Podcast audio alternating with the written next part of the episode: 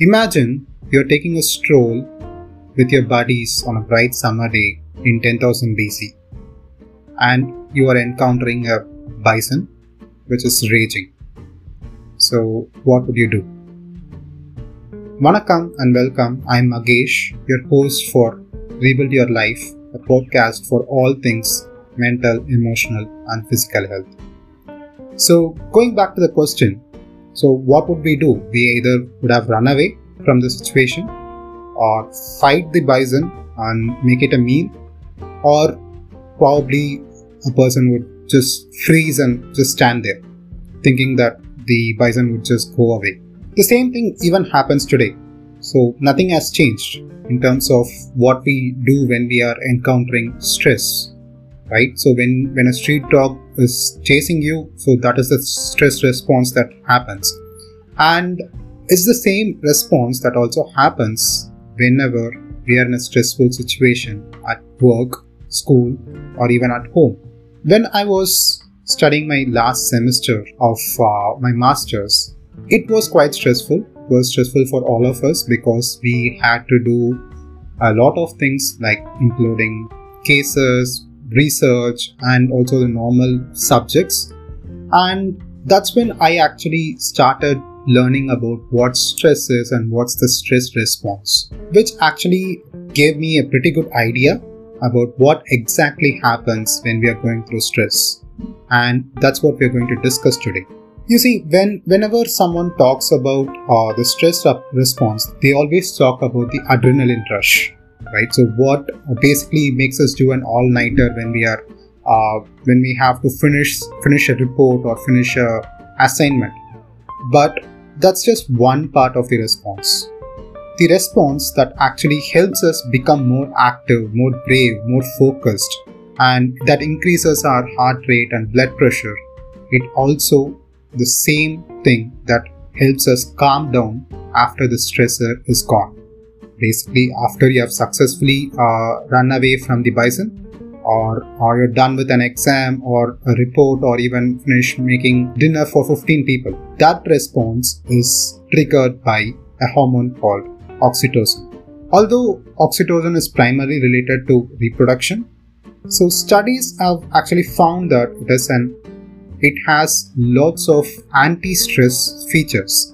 Like uh, it decreases blood pressure heart rate and it is actually the other hormone that that is produced after the stress is gone. So basically when the stress is high adrenaline is there which helps us to become more focused more uh, it increases the heart rate blood pressure and uh, it actually helps us increase the oxygen to the lungs so that we can concentrate more. But after that there is the response of oxytocin which uh, has the main function to reduce this all these stress responses all these um, uh, heart rate and blood pressure. And oxytocin also controls some of the human behaviors and especially social in- interaction basically which makes us be more social.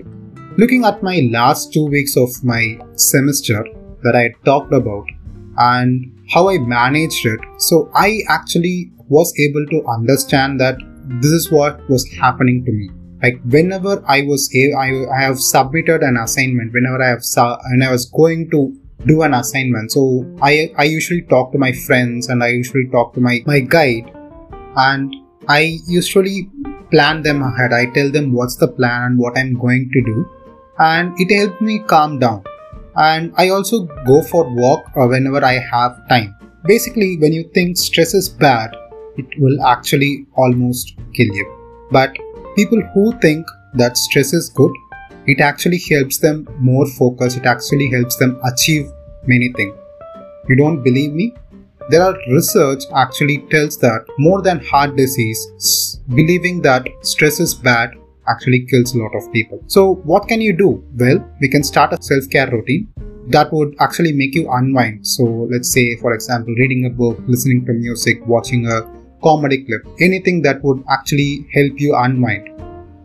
Being stressful and calming down should be alternative. Do not stress about having so much to do. but think about how you can include some kind of relaxation in between two things.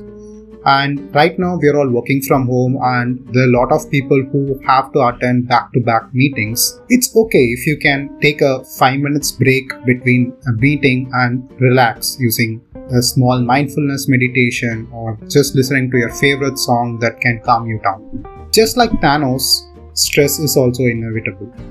But nature has given all of us an Iron Man, which is the stress response.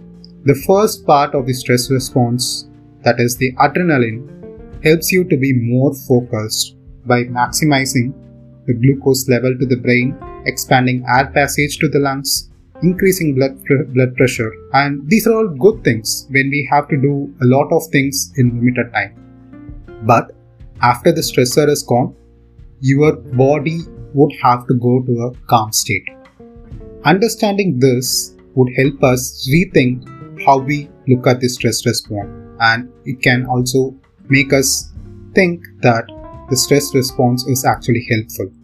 When we do that, we would start believing in ourselves to face any kind of challenges that life throws at us, and that's the first step to actually live a healthy life in spite of being stressed out, not without stress.